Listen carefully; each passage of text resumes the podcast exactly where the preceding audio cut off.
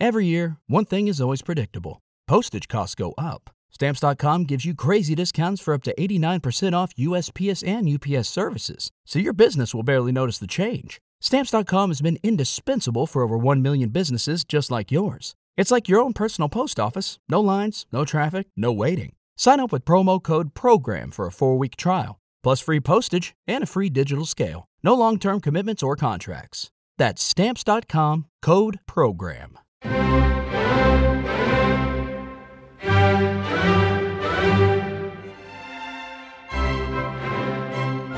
Welcome to Beg to Differ, the Bulwark's weekly roundtable discussion featuring civil conversation across the political spectrum. We range from center left to center right. I'm Mona Charen, syndicated columnist and policy editor at the Bulwark, and this is our debut YouTube episode of Beg to Differ, and you can see our faces as well as hear our voices. So if this is a success and if people like it, we'll continue with this. So let me introduce our regulars Bill Galston of the Brookings Institution and the Wall Street Journal, Damon Linker, who writes the Substack newsletter Notes from the Middle Ground, and Linda Chavez of the Niskanen Center. Our special guest this week is Tim Alberta, who is a staff writer at The Atlantic uh, author of two books, the second of which we are going to discuss in our first segment. It is called The Kingdom, the Power, and the Glory. So, welcome, one and all. Tim, thanks so much for joining us. Thank you, Mona, for having me. And I'm sorry I didn't get the memo about the the YouTube premiere. Had I known, I would have worn my best suit and combed my hair and looked more presentable. You look extremely presentable. So, all right, let's get right into your book. It couldn't be more timely because we are right on the cusp of the Iowa caucuses. Iowa is famous for having always been the stronghold of evangelical Christians in the Republican primary, anyway, in the Republican caucuses. And the role of Christian Republicans was always seen to be very, very crucial in that caucus. But you have so many interesting insights in this book. So let's start with the whole idea that the relationship between evangelical Christians and Trump is transactional. You know, that is because he was going to give them policy wins that mattered to them, they were willing to put aside their qualms about other aspects of his character and the ways in which he was corrupting our politics. But as you point out in this book, it doesn't quite capture it to say it's transactional because there is an element in these groups of worship of Trump, of kind of idolatry that has taken hold, where it's really not transactional. He can do pretty much anything and not be not worry about sacrificing their support. Am I getting that right? Yeah, I think so. I think what's critical to understand is that what began as a transactional relationship, nakedly transactional, understood by both sides to be transactional. It's not like anyone was hiding the ball here. It was quite apparent and understood what this relationship was. It has, in many ways, now morphed into something else, which sort of runs the spectrum from uh, full fledged Trump idolatry complex that, you know, as you may have seen the clip of a woman speaking to, I think, NBC News the other day at one of Trump's rallies, talking about how Jesus died for us. And when Trump talks about being our retribution and suffering for us, that, that the same sort of imagery comes to mind for her. So you've got that, that sort of messianic effect on the far extreme. And then I think even coming into more of the mainstream evangelical relationship with Trump, Mona, it's important to recognize that for a great many of the sort of white evangelical Christian conservatives in this country who have come to view their status as threatened, they have come to view their way of life as under attack. They believe that their very identity as Christians is in the crosshairs of the secular culture and a weaponized government that is going to come after them. And they have sort of talked themselves into this justification by which, you know, the barbarians are at the gates and we need a barbarian to protect us, and that is Donald Trump. And so, what began as this transactional relationship, where most of these folks would say to you back in 2016, you know, I don't like this man, I don't trust this man, I don't admire this man. He's certainly not a role model for our children. They would give you the full chapter and verse on why he is not representative of them and of their movement. And yet they felt the need to vote for him as a lesser of two evils. You do not hear the lesser of two evils talk anymore. You just don't. It's it's really it's really out the window because I think in part a lot of these people have looked around, they've seen the attacks on Trump, they, they've gotten to a place where they feel increasingly as though attacks on Trump's character are an attack ipso facto on their character and therefore they they now have closed ranks and rallied around him and defended him in ways that they never would have earlier.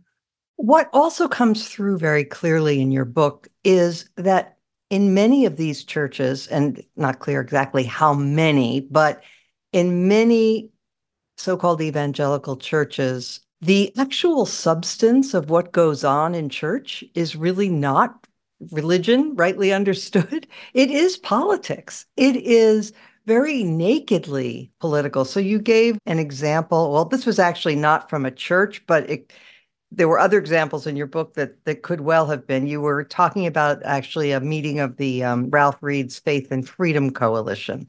You said believers were told their children were being groomed, their communities were under invasion, their guns were going to be confiscated, their medical treatments were suspect, their newspapers were lying to them, and so on and so forth.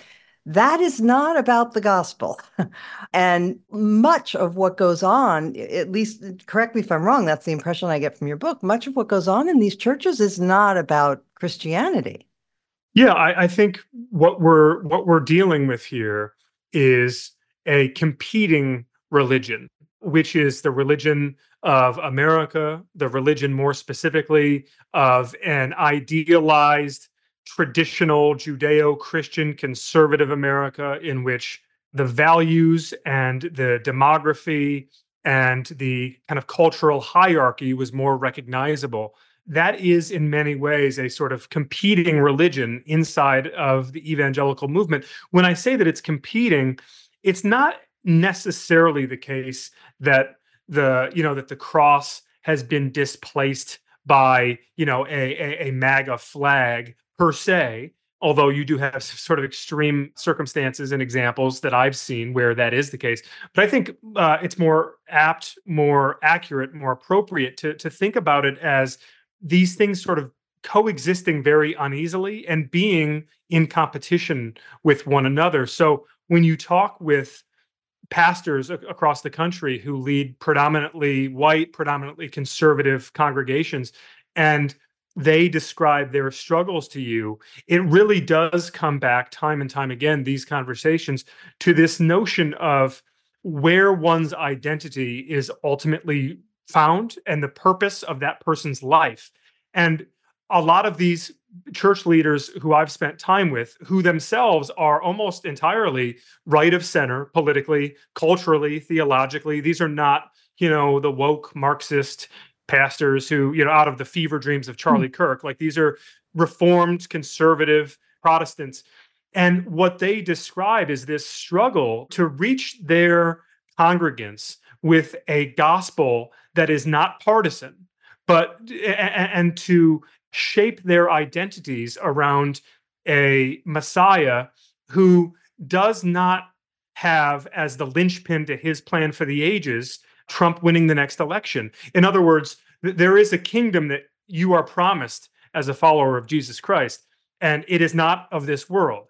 And and there is power that you are promised as a follower of Jesus Christ, but it is not political power. And there is glory that you are promised as a follower of Jesus Christ, but it is not the glory found in this sort of tribal identitarian warfare that that we're engaged in here and now in this country. And that is a struggle though for thousands and thousands of church leaders around the country to try to help their flocks process politics through the context of their faith rather than processing faith through the context of their politics.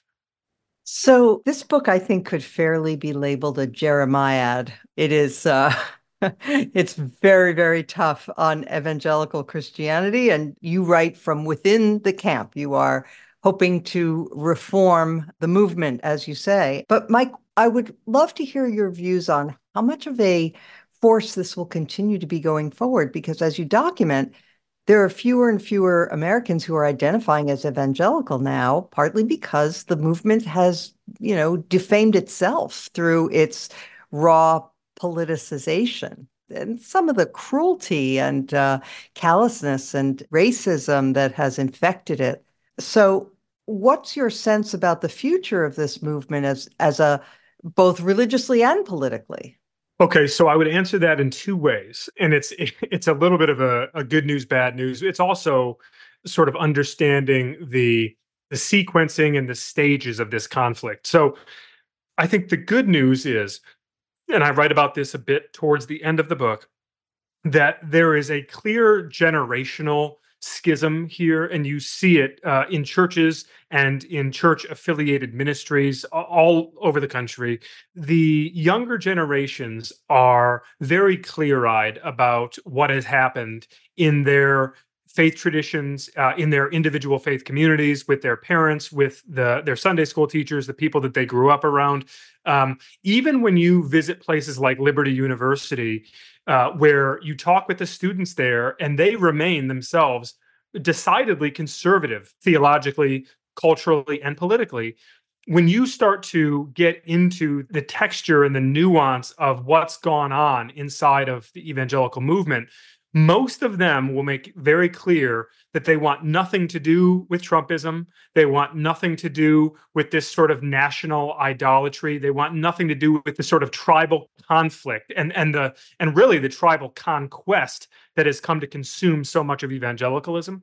But these younger generations are still far removed from the levers of institutional power. And so I think in the long term, I'm actually quite optimistic about the health of the capital C church because it seems to me that there's been a wake up call here in recent years and that those people who have really come of political awareness over the last decade, they can see this for what it is. Whereas their parents, you know, the, the moral majority era, you know, and I include my own parents in that, and many of the people I grew up around, family and friends, I, I think that they were so close to it, and I think that they were so deeply invested in it that they just have never been able to get the distance to really understand the damage that's been done and to see this for what it is. And because of that, I think that we are in for a period here over at least over sort of the, the short to intermediate term of continued conflict, of real bitter division inside the church. And much of it comes back to this question of if one accepts the premise that the United States is a divinely blessed nation and that and that we have a responsibility, a sacred responsibility to fight to preserve its Judeo-Christian heritage. And if one is to accept that we're seeing that heritage slip away, you know, can you lay down your defenses and pick up the cross and do what the apostles and the disciples and what Christ himself prescribed to us in the New Testament, which is to essentially, as my friend John Dixon at Wheaton College says, to lose well, to carry on our witness to the culture around us, even at a time of marginalization and ostracization and even persecution. Are Christians able and willing to do that in a culture that is turning hostile towards them? Or do they continue to turn to the sword?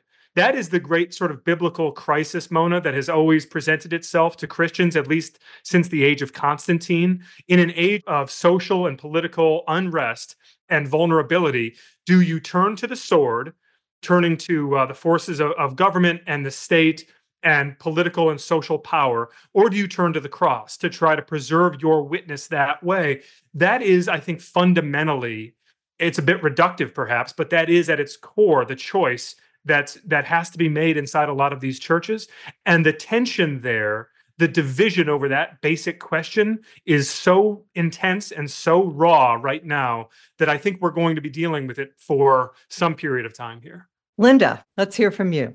Well, I have a question. First of all, I really appreciate Tim and and his endeavor here because I think it's very different to get a view uh, like his when it comes from someone who is within that tradition.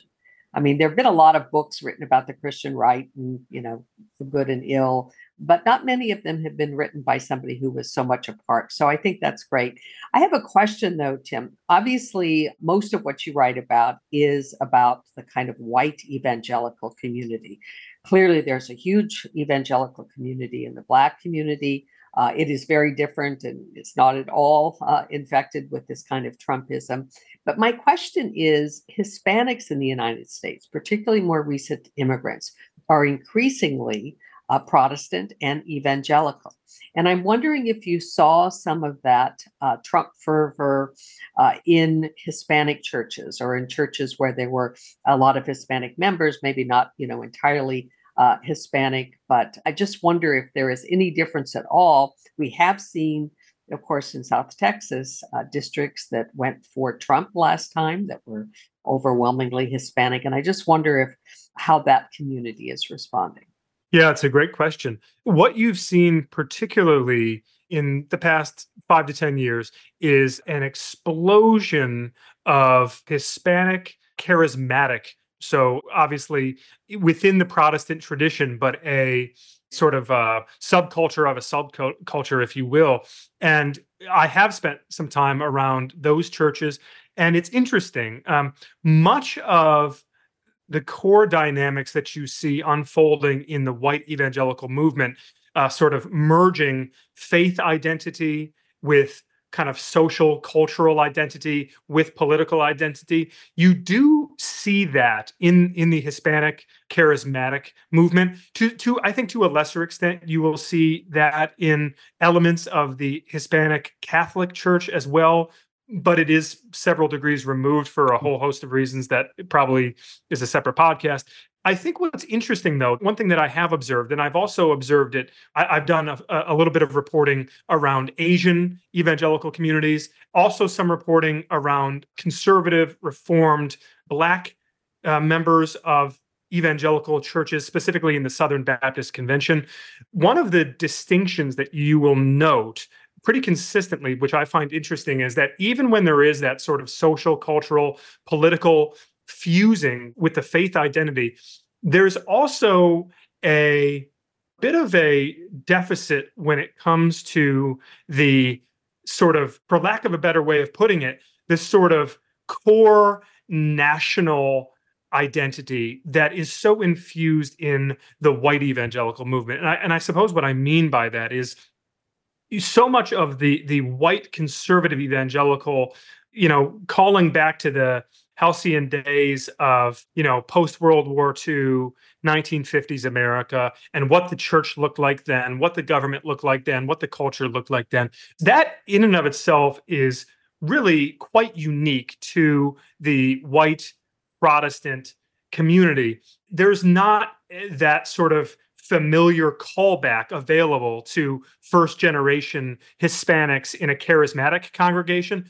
And that is sort of, that will manifest in interesting ways. In other words, even the language itself is very different. The language around, you know, gender identity and the language around abortion might be almost the exact same, but you won't have really any of the language uh, around, you know, prayer being pulled out of public schools or the government weaponizing the IRS to come after our churches, which is a wink and a nod back to Bob Jones University and some of the. So it's an interesting question to unpack. What about guns, Tim? Do they feel do they feel differently about guns?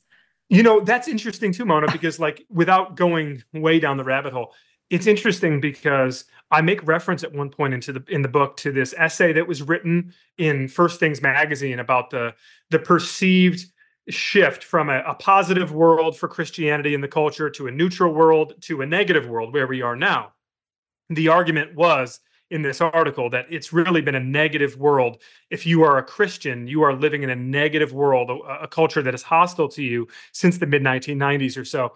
And what's so interesting is that when you talk with evangelicals of color, they will sort of say, "Whoa, time out, time out." Um, I'm not so sure that you know that in the 1980s or in the 1970s it was a positive world for us right? Yeah. And there are a number of interesting proxies for that you know gun ownership the socioeconomic standing in communities.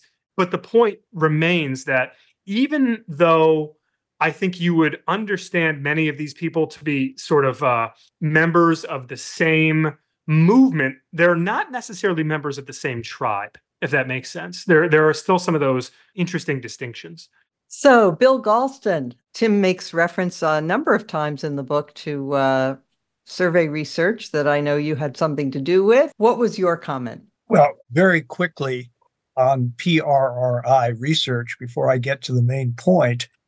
For a very long time now, we've been asking a question Do you think that America was better in the 1950s than it is now, or vice versa? And I expected an overwhelming majority of African Americans to say better now. That isn't what we found. Uh, the last time I looked, African Americans, about 45% of them, actually ventured the opinion that despite all of the changes in civil rights, et cetera, et cetera, that have occurred since the 1950s, that in the ways that matter that, to them the most, they still think of the 1950s as a better time. I'd love to do a focus group to find out what's on their minds, but we shouldn't make easy assumptions that African Americans see an unbroken story of progress over the past half century. Because apparently some of them have doubts, and I could even tell a story as to where those doubts came from. Uh, the mixed blessings of desegregation, for starts. Uh, but here is my question. Just by chance, the New York Times ran a long and for the New York Times very subtle piece, at least in the print in the print edition, on exactly the subject of our conversation. And they make the same basic point that you do, but then give it a twist. You know, so they, you know, the key paragraph says being evangelical once suggested regular church attendance, a focus on salvation and conversion, and strongly held views on specific issues such as abortion. Today, it's as often used to describe a culture and political identity, one in which Christians are considered a persecuted minority, traditional institutions are viewed skeptically, and Mr. Trump looms large. So far, pure Alberta. But then they make a demographic point, and that is over the past decade, there has been a marked decline in church attendance among evangelicals, not just liberal Protestants, where that's a long documented phenomenon. And it is among the people who have fallen away from church attendance or perhaps thought of themselves as evangelicals but never attended regularly that Mr. Trump has special appeal. Is that reading of the demographic change over the past 10 years consistent with your observations? Yes, it mostly is. In fact, we saw, I can think of two different instances of some social science work during Trump's four years in office that showed something rather astonishing, which was that even as church attendance and church membership among white evangelicals was on the decline, the number of white Trump supporters who self identified as evangelical was increasing, which I think is obviously directly in support of both my hypothesis and that nut graph from the Times piece you were just reading, which is that this is now a matter of social and political identification much more than it is a matter of sort of spiritual marker you know, in other words, there was a time when to be an evangelical Christian actually meant something quite distinct. And it was important relative to your place in the Christian ecosystem. You know, even in my hometown, I mean, we had mainline churches, we had Catholic churches, we had uh, a couple of, I think, smaller liberal congregations, and then we had a couple of evangelical congregations. And understanding where those fault lines were as a kid in the you know late 80s, early 90s was significant. Fast forward to my you know high school years, certainly my by my college years, pretty much everyone who wasn't a you know liberal Christian was an evangelical Christian. So so over time there's been a both a broadening of the term and a hollowing out of its substantive meaning. And I think that is part of the crisis that I'm writing about here, in fact, because uh, if one takes seriously the charge to evangelize, to do the verb that is in the word, it, it is extraordinarily difficult to evangelize to an outside world that thinks that evangelicals are a bunch of you know, uh, opportunistic hypocrites who don't actually care about any of the values they professed to believe in. The problem within the problem is that many of the people who are being judged that way have no idea what it actually means to be an evangelical. They just identify as such because of these sort of social and cultural phenomena that we're discussing. I am old enough to remember, I believe it was in 1965, when Jerry Falwell the elder announced that uh, we are called upon to be soul winners and not to involve ourselves in this worldly affairs. Of course, he changed his mind a decade or so later. So my question to you is, you know, is the what you're describing variously as the politicization or hollowing out, you know, of evangelical Protestantism was that the inevitable result of a return of evangelical Protestants to the public world after withdrawing from it for half a century after the Scopes trial?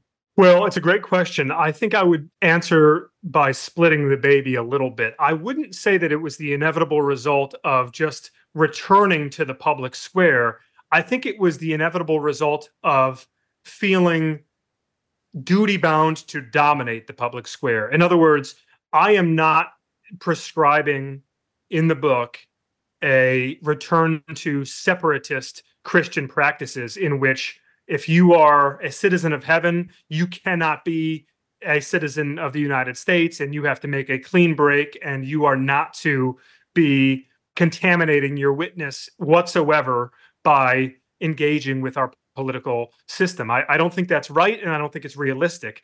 However, I do think that when a Christian becomes consumed, starts to become consumed with any other earthly identity, specifically a political identity, that is dangerous and it's destructive to the witness, to the credibility of the witness, and it creates this sort of snowballing uh, dynamic by which the church bleeds its credibility. The individual witness becomes less respected and less relevant and more and more people decide that if christianity is really just a means to an end then they can get to that end without giving up a sunday morning as russell moore likes to say. And so you know if you look back at falwell senior's evolution as i do in chapter 3 of my book it is in many ways that we are now reaping what was sown 50 years ago.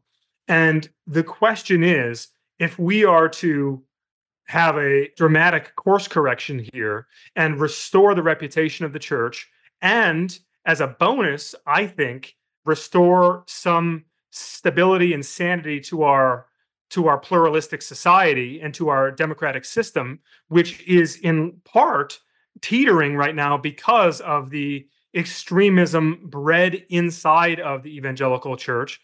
I think in order to make that course correction, there has to be a hard conversation had inside of my community around the difference between what healthy civic engagement looks like as again as my friend John Dixon at Wheaton College says that as Christians we should think of ourselves as guests at someone else's banquet right? We are welcome there and we should feel uh, encouraged to participate and to speak up and to be a part of the conversation, but that it's ultimately not our home, right? And that we cannot try to take it over and to dominate because that's not who we are called to be. Understanding that difference between a healthy civic engagement for Christians and this sort of lust for dominance, this lust for power, that is the conversation that has to be had. And unfortunately, it's not being had right now. Well, as much as I could talk to you for another, I'm sure we could all talk to you for another hour. So many other topics to get into in this wonderful book, which I highly recommend. But we're going to have to leave it there for today. Thank you so much for joining us, Tim Alberta. Good luck with the rest of your book tour. Thank you, Mona. And thank you guys for the questions. Uh, really enjoyed being with you.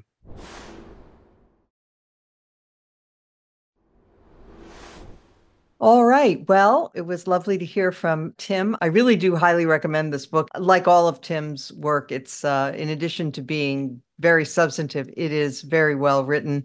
He attended a, a couple of those um, Reawaken America tours that former Trumpist lunatic uh, Michael Flynn is conducting around the country and he he gives a description of what goes on at these places he says it's a scam artist super bowl you know you can uh, you can buy all kinds of miracle cures that are being hawked, and there's QAnon merchandise, and it's just, oh my God, it's just.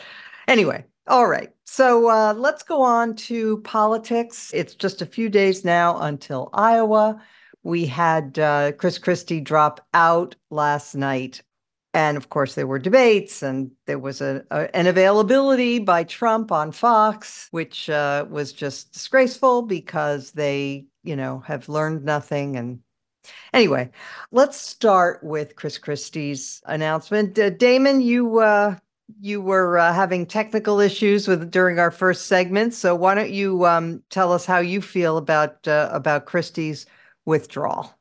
Well, uh, thanks, Mona. Um, I, I, have to say, I, I, may be in the minority here, so it's actually good to start with me because it'll set up lots of begging to differ. Yeah. Um, I'm not a fan of Christie. I know uh, most people on the podcast probably, you know, haven't been until quite recently, but I know a lot of people in our circles came to really appreciate the role that he was playing mm-hmm. uh, in the campaign as the kind of the one person in the field willing to really really take down Trump and attack him and talk about, let's admit, the truth of the situation, the truth of how awful he is. The problem, in my view, is that this is not a message that really can be effective for the simple reason that we all lived through Trump we were all there. Uh, it was for long years. And uh, my view is you pretty much loved it or you hated it. and so um, the, what you ended up with is that he would come out and and Christie alone would you know talk about Trump and his pathologies and his his law breaking behavior and uh, and the cases against him and how he shouldn't be president again. And and people like you know at the bulwark and the people again on this podcast are nodding and saying yes this is great. And you know who else is saying that is Democrats are saying it. But of course all of those people thought that stuff already the question is did it make any headway among Republicans who either love Trump, like Trump, are willing to hold their noses and vote for Trump? And I don't see any evidence that that it did. And so, you know, was there any harm in the Christie campaign? No. I also don't think it really did any good because, again, I think people's views on Trump are pretty settled at this point. Um, the one place in which it really could have done harm is what we're about to begin next week, which is actual voting. So, the one place where I will actually give Christie considerable credit is that he dropped out. So, that's sort of my one cheer for Christie like, good this is exactly when he should drop out. Not even after Iowa and before uh, New Hampshire, when there's only a week and a day for Nikki Haley to try to gain some momentum to overtake Trump. But to do it now, before that debate with DeSantis, before we head in to uh, the caucuses next Monday, and then with the week we have up ahead uh, heading into New Hampshire. So you know, that's a good contribution because that does free up votes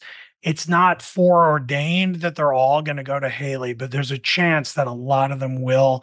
And so Christie, I think in that genuinely did put his money where his mouth is. And so bravo to him for that. Linda, I am holding my views about Christie's run until I saw how he ended it. I thought that would tell us everything we needed to know about whether he was really sincere about doing this to stop Trump, about doing this to harm Trump if he had not gotten out until after New Hampshire and thereby helped Trump in effect, right? By draining votes from Haley, who was the only one who could possibly, you know, score an upset in New Hampshire, even though the chances of that are remote, but still there is some chance. But I think that because he got out in the way he did, as Damon says, it does suggest that he was truly sincere and that he did a service because on the off chance that there are more voters than we thought who would like an alternative. Again, remote chance, but still, it's better than nothing. Right. And it is. So, okay. Yeah, it, it, it's better than nothing. And even though I think he's in the single digits in Iowa, he really didn't run in Iowa at all. Right. He True. didn't show up. Uh, but he does have uh, some single digit support there. If all of those votes uh, end up going to Haley. And if DeSantis uh, continues his downward fall, yeah, maybe it would make, you know, some difference. And in New Hampshire, I think the same thing. If she, if Haley were to come in second in Iowa and actually come in a very close second or win in New Hampshire, maybe it would make a difference. But I do think that what we saw with Christie was that he did learn some lessons from 2015. Christie was absolutely uh, crucial to pushing Marco Rubio off the stage, essentially, in 2015. It was his attacks on Rubio during the debate, in which he basically pointed out that Rubio, while he sounded articulate, was doing a kind of canned speech that really buttressed Trump. And, you know, I think a lot of the people, if if we had seen people dropping out in 2015 and it had been a real contest between two or three candidates, Trump might not have actually won. You know, he never really came up with all that much of the electorate. I think he had about a third or maybe a little more, certainly towards the end after people started dropping out. But I think he did learn that lesson. Unfortunately, he stepped all over the story because there was a hot mic that was active and he basically said that Nikki Haley was not up to the job and she was going to get smoked. And then he claimed that uh, DeSantis called him petrified, called him Chris Christie on the phone, uh, presumably, and and said, you know, Christie was uh, claiming that uh, DeSantis was petrified. I guess that he was going uh, to endorse Haley, uh, and that you know took away from i thought i think some of the good that he did in stepping out and stepping out early. I do hope he'll stay active you know i don't disagree that you know most of the people who support christie would you know not be voting for trump in any case but i do think it's good to continue to have somebody out there saying that trump is absolutely unfit to serve. And so far, uh, even after Haley and DeSantis were asked about that after he dropped out, they were not able to come up and, and say that. Bill, we've referenced any number of times on this podcast what happened in 1984 in Iowa. So, big surprise, changed the trajectory of the race, at least for a while. But um, even though I do think there's an outside chance that Haley could score an upset in New Hampshire, I'm more skeptical that she could translate that into a victory in South Carolina, where Trump is currently ahead of her by something like 30 points. And that's a state that knows both of them well. I mean, it would require that a huge number of Republican voters switch their mood from you know, wanting a fighter, wanting a pugilist, to being much more pragmatic and saying, well, we need to find somebody who can win. And I don't sense that that's the mood of the Republican electorate at the moment. What do you think? Well, asking me to assess the mood of the Republican electorate is a fool's errand. At this point, I can't even assess the mood of the electorate in my own party. Having said that, first of all, a word about Chris Christie, or two words actually. Number one, I turned on my radio as I was driving home last night, just as Christie's withdrawal speech began. I listened to the whole thing on the way home. And if that was not the voice of a passionately sincere man, then he ought to get an Oscar. I mean, the speech really spoke for itself. He was he was speaking, as far as I could tell, without a text, without notes, and, and uh, it was it was from the heart, and I I respected him for that. Second, if I ever had the opportunity to put just one question to him in a public square, it would be Lyndon Johnson's one word one word question. Therefore, that is to say, you know, by the logic of his own argument, if Donald Trump is the nominee, he ought to be urging people to vote for Joe Biden. Is he prepared to do that?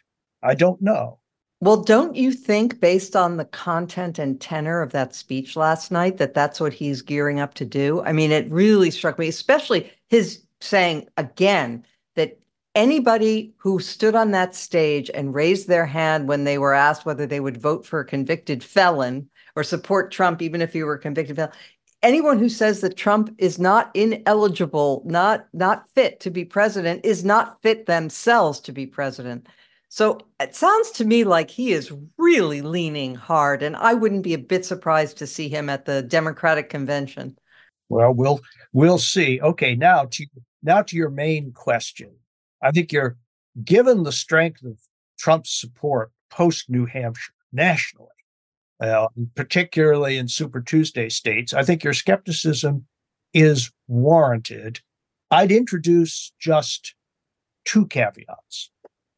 First of all, although it was a very difficult situation, as I mentioned, I was Walter Mondale's policy director in 1984. So I lived through this on an hourly basis the transformative effect of Gary Hart's surprise victory in New Hampshire on the Democratic electorate cannot be overstated. And so I think we have to remain open to the possibility that Trump's apparent numerical support in all these national polls is somewhat softer than it appears. So that's not the case. The race is over, despite what happens in Iowa and, and New Hampshire. Secondly, Haley has what Hart did not have after New Hampshire, and that is money. Money. Money. and so she can, you know, she can wage a credible Super Tuesday race. And Hart came very close with no money at all.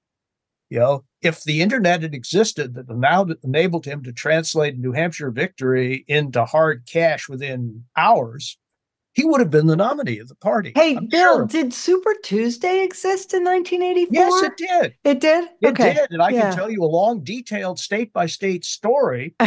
the fact of the matter is that Hart won on Super Tuesday for all practical purposes, but the Mondale spin room convinced the press that Mondale had actually fought him to a draw. They DeLip spent most of the week lowering the bar and persuaded the then gatekeepers that he had cleared that lowered bar, which gave it's him- unbelievable how much of our political lives are determined by pure hogwash and spin. I mean, you know, like, let me ask the panel a question. Does anybody remember who won the Iowa caucuses for the Democrats in 2020? it was Pete Buttigieg. Yeah. That's right. But they didn't announce it until a week later because they screwed up the counting so badly. Um, they were going to use this new system with iPads and whatnot, remember? And it all got screwed up. That was the and coup de grace for Iowa, by the way, inside the Democratic Party. For Democrats, yes. Oh, and by the way, there's something else we should mention just for the fun of it. Republicans have always done Iowa caucuses slightly differently from Democrats in that it's a secret ballot for Republicans. The Democrats get up in a room and they have to say who they're for, and then they go into little groups. Not Republicans, they do it on a piece of paper. So that is, I think, an advantage to non Trump candidates, considering the Trump people's tendency to intimidate and so forth. So I don't know. That's interesting. Damon, I want to ask you about this so called hot mic moment. I mean, just to introduce a tiny bit of cynicism here. I mean, somebody who's been in politics for 40 years or however long, not that long, but Chris Christie, you know, 20, at least quarter century. Do you think anybody who's that experienced really has a hot mic moment without knowing? I don't know. I'm just just asking for the fun of it. Well, in, in a question like that, I think it's always key. You, you have to you have to ponder the question of why would he do that? Like what Indeed. what what advantage? To, is it in his advantage in some way to uh, to kind of create this kind of second order story to step on his own withdrawal and kind of muddy the waters? I I can't think of one. I mean, okay, except you know, unless it's to somehow prove that like neither of these other people were really any better than he was in the first place. And and so if it's somehow unjust that he was the one to have to drop out first i mean i'm not sure. I mean that would explain it in pure kind of calculation terms but i'm not sure that that meshes with any larger meaning to it. So i, I suppose yeah i don't really have a good explanation for it and honestly you know even what he said I mean, the fact that DeSantis was worried, assuming the context is in fact that that he was worried that Christie was going to endorse Haley in, instead of DeSantis. Um, of course, he was worried about that. I mean, like it, it, that really shouldn't be something that he'd be ashamed of. I mean, and, and, he's also not in he's in no leveraged position to say, Christie, you better not do that. And like he has nothing to hold over his head. So yeah, yeah, yeah. And then the the Haley part of it, yeah, all right. So Christie doesn't think Haley has what it takes to beat Trump. Well, that that's definitely where the smart money would go, just based on the probabilities at the moment. So I I'm not. I mean, I as as someone like you and everyone here who kind of lives for uh, analyzing politics at the micro level, that was a good juicy bit of extra news uh, the other night. But I I'm I'm not sure it, it has that much meaning beyond that. Yeah. Linda, I think we should clarify, just for the sake of history, that I would like to clarify for myself that um, I believe everything that people say about Haley being the most calculating uh, politician, ambitious, she will, ambitious. She will turn on a dime. You know, you cannot trust her. I think all that is true, and I would not be surprised if she were to turn around and endorse Trump once he, if he, assuming he defeats her for the nomination. And I wouldn't even be surprised if she accepted the number two slot on and ran with him, honestly, because I think she's out for Haley. Mm-hmm. And frankly, to be the vice president to a president who's heading into his 80s, not a bad bet. but the reason that I'm rooting for her is that she is the only one and for all the reasons that people have said like because she's been too craven and ambitious and calculating to do the right thing namely to to call out Trump and to say he's unfit because she hasn't done those things she is positioned. She's the only one who's positioned to possibly put a dent in his aura of invincibility. And that's important right and so I wish her well. I would love to see her pull an upset in New Hampshire. Oh, what do you oh, think? Oh, absolutely. I mean, I would yeah. love to see her win, uh, you know, and come in second in Iowa. I mean, I think that would be good. I think it would. And by the way, you know, we all say, well, she's so far behind 30 points or whatever in South Carolina. Isn't it like a month between the two weeks? Two weeks, I think. So whatever weeks, it yeah. is, it's a long time for Trump to have lost. Not even two weeks. Sorry, it's less than two weeks. Yeah, okay. I think it's. I think All right. It's well, he will days. be yeah. during that period. He will have lost, and I think that's important. And I think yeah. uh, Trump himself, especially since he responds so he responds well so to losing. Well. Yeah, he. You know, he's unhinged. um, he's you know he's facing a variety of things in in court right now. You know, on Thursday, the as we're taping, uh, the the final arguments in his New York State case. We may get out of the appeals court for the District of Columbia uh, a ruling on his immunity claims. Immunity claims, by the way, in which his defense counsel basically uh, said that uh, President Trump had uh, he ordered SEAL Team Six to go out and assassinate his opponent. Uh, had he not been impeached and convicted by the Senate, he would, uh, in fact, not be able to be prosecuted. Uh, so, you know, I mean, tr- Trump is his own worst enemy. In addition to being, you not while I'm alive, as the saying yeah, goes. right. So, so I don't know. So, I I think that Haley's winning would have a good effect on you know the the possibility that Trump will look wounded and will not have as easy a shot.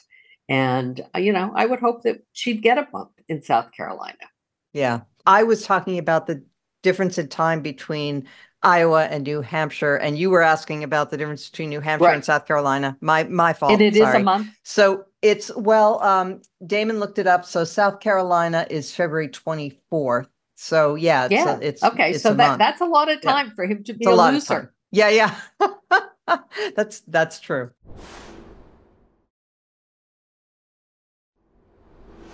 All right. I guess the one other topic I would like to just touch on before we get to highlights and lowlights is um, this news that came out about Fani Willis and her chief prosecutor having a romantic relationship Bill Galston, not not ideal. If it's true, Mona, I think it's a real disaster for the prosecution. I say that first and foremost because of the big dollars involved. You know, we're talking about something like oh, yeah. six hundred thousand dollars going to this guy who has virtually no experience in this sort of you know legal prosecution whatsoever. If it is true that the two of them are entangled in this way and that they've gone on trips together, which can easily be described as her profiting from the money that her choice transferred to him. That's uh, right. I don't, you know, I don't see how she survives that as the lead prosecutor. And if there's a switch of horses midstream, God knows what that does to the timetable. So I hope that this turns out to be an embittered former wife or separated wife seeking vengeance through these uh, through these charges because if they can't be rebutted quickly, uh, I think it's big, big trouble. Yeah, but I mean, the story's been out there for a few days and it hasn't been rebutted yet. So, well, that's true. So, I think your pessimism about the eventual revelations is well founded, but I'm still holding out hope that uh, it's an embittered, separated wife who's generating these stories. But you're probably right. oh. Honestly, if it turns out that Jack Smith has some ethical conflict of interest, I'm just going to shoot myself. It's just, I can't stand it. Won't uh, even wait for Trump to do it. Huh? exactly. Um, all right. Well, with that, let us turn to our highlights and lowlights of the week. We'll start with Damon Linker. Well, um, you know, this is kind of a subgenre of opinion column uh, in the Trump era but I do want to highlight a, a, particularly good example of it. Uh, that is uh, Bret Stephens's uh, column in the New York Times this week that ran uh, January 11th, titled "The Case for Trump by Someone Who Wants Him to Lose." You know, David Brooks has done several columns like this over the years. I think Stephens has done one or two of them too. I I've written things along these lines for my Substack and elsewhere as well. But this might be the best one. And I think that's judged by the standard of me judging that as I read this very compelling piece that really, I think, deserves plaudits for, you know, Stephens is very anti-Trump, and yet he really succeeds, I think, in putting himself empathetically into the minds of people who really love Trump and at least are educated enough to give an articulate account of why. And it's so powerful that it like at the end, I was sort of despairing of like, oh my goodness, he's gonna win, isn't he? It like this second time because it is so not so much because the case is anything that I've never thought before. I mean, but that when I thought to myself, Stephens makes the case that because the case that he builds for why Trump appeals to people is is sort of a rebuttal to Biden for really emphasizing so far in his campaign that this is all about defending democracy against this threat of Trump. It raises the question of well then well what should Biden be saying instead? And how Biden would craft a cogent response to the case that Stephens empathetically builds. I frankly don't have a great answer to it, but I do think that it probably behooves all of us who care so deeply about the outcome of this election and think professionally about how to combat this phenomenon of the Trump the Trump appeal to people that we read this piece and really think hard about what could Biden or any Democrat say to counter this? Because it's a real thing. And here we are, you know, 10, 11 months out. And, you know, just this week, we had a poll out from Michigan showing Trump ahead by like, what was it, nine points or something, like way outside the margin of error in one of the three key states from 2016. So again, it's Bret Stephens' piece, bracing reading, sobering reading, but definitely worthwhile reading. Okay, thank you. I haven't seen it yet, and I try to read everything that Bret writes, but I'll have to do this one with a stiff drink. Okay, Linda Chavez. Well, I was going to recommend a different piece by Bret Stephens um, having oh. to do with uh, Lloyd Austin, but I'm not going to do that. I'm going to, uh, because okay. it'll carry on this conversation that we've been having about whether or not uh, Trump does, in fact, uh, represent a real threat to democracy. And I'm going to start by a low light, uh, which is an article that was written and published uh, in Real Clear Politics. I hadn't actually seen the article until I saw a rebuttal of it. The article was by Peter Berkowitz, and it was called The Flight 93 Election Anti Trumpers Imperiled the Rule of Law Peter Berkowitz did serve in the Trump administration, I believe, at the State Department. I think he's a fellow at, at Hoover now, uh, a respectable conservative and not one I would have expected to write this column. But there was a terrific rebuttal in our very own bulwark uh, by Ron Radosh, who's been on this program, and also Gabe Schoenfeld. It's interesting to read these two side by side because I think this election is going to be very much thought on the question of whether or not, uh, for people like me who don't, you know, really buy into the whole Biden agenda, may disagree with him fundamentally on certain issues, but see Trump as such a danger that I could see myself once again voting for Biden. And uh, it is going to depend on how great a threat you think he is to democracy. And I think the Berkowitz article is a low light because I think he fundamentally uh, he totally ignored January 6th and, and what that represented and the way in which Trump actually tried to commandeer a you know false outcome through the electoral votes and the, the phony electors, etc. Uh, and I do think that you know it's it's going to be this this is going to be the fundamental issue and, you know, I was very skeptical that the democracy issue would work in 2022 for the Democrats, but it did seem to play. And I think it is absolutely vital uh, that it played this time. So I'm going to recommend those two articles in the Bulwark and in Real Clear Politics, Berkowitz and and the response. And by the way, Berkowitz isn't the only one making this case. Rich Lowry has made the case as well. So and it sounds like Bret Stephens' piece may be a little along those lines. I will, I haven't read it yet. So thank you. Bill Galston. Before I get to my highlight, which is also in a way a low light, uh, I just want to piggyback for a second on Linda's contribution to this end segment because I was assigned to do so by Brookings for a piece that I believe is now up I spent an hour watching the Trump the, the entire Trump town hall last night. You poor thing. It was a chilling experience because he put on a passable imitation of a human being a human being. Yeah. Right? I mean, he was loose, humorous, and almost in his own way charming. And he mm-hmm. took the mm-hmm. opportunity to damp down all of the gravest charges that he has brought upon himself. So, for example, when he was challenged by one of the moderators on the retribution issue, he basically poo pooed it and said, Yo, retribution, I'll be so busy, I won't have time for retribution. And besides, success is the best retribution. That's almost a direct quote. And, you know, and he basically laughed off the dictator for a day remark. Yeah. And so you could you could come away from that presentation of self easily believing that people who say he's a threat to democracy are hysterical. Right. Mm-hmm. And I found his ability to put on that kind of show absolutely chilling.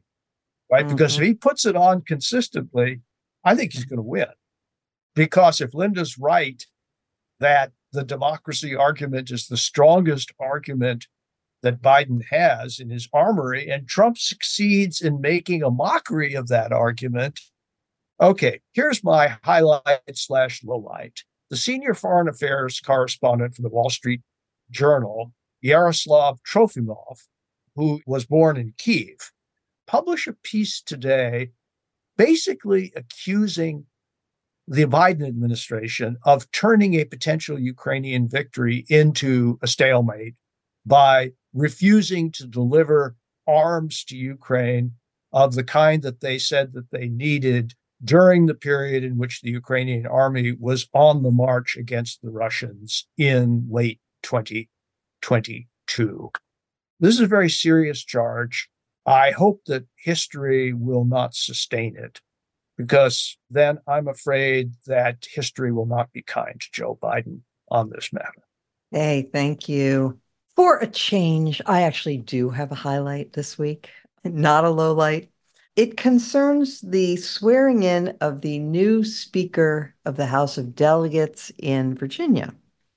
So it's a Democrat named Don Scott Jr., who is a man who had served eight years in federal prison on a drug charge, but rehabilitated himself, earned a law degree while he was in prison, got out, became a defense attorney, and then ran for the House of Delegates and has now been chosen as the first African American Speaker of the Virginia House of Delegates in Virginia's more than 400 year history. So, all by itself, feel good story right there. But there's more because he invited to the ceremony the former governor of Virginia, uh, Robert McDonnell, who was governor at the time when Scott's voting rights were reinstated. Uh, McDonnell did that for him. And therefore, even though the two had never met, Scott invited McDonnell, who had his own problems with the law later on. His conviction was overturned by the Court of Appeals. He was actually convicted of influence peddling and so forth. But uh, so he's sort of a little bit on a rehabilitation tour of his own. But McDonald attended the ceremony.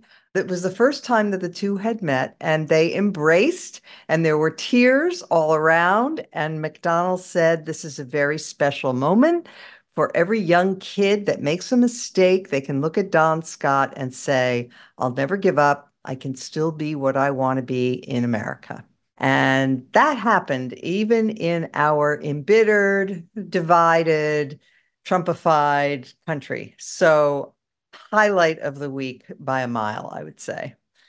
With that, I want to thank our special guest this week, Tim Alberta, and of course, our regular panel, as well as our producer, Jim Swift, and our sound engineer, Jonathan Siri, and of course, all of our listeners and viewers. Thank you all for tuning in, and Beg to Differ will return next week, as every week.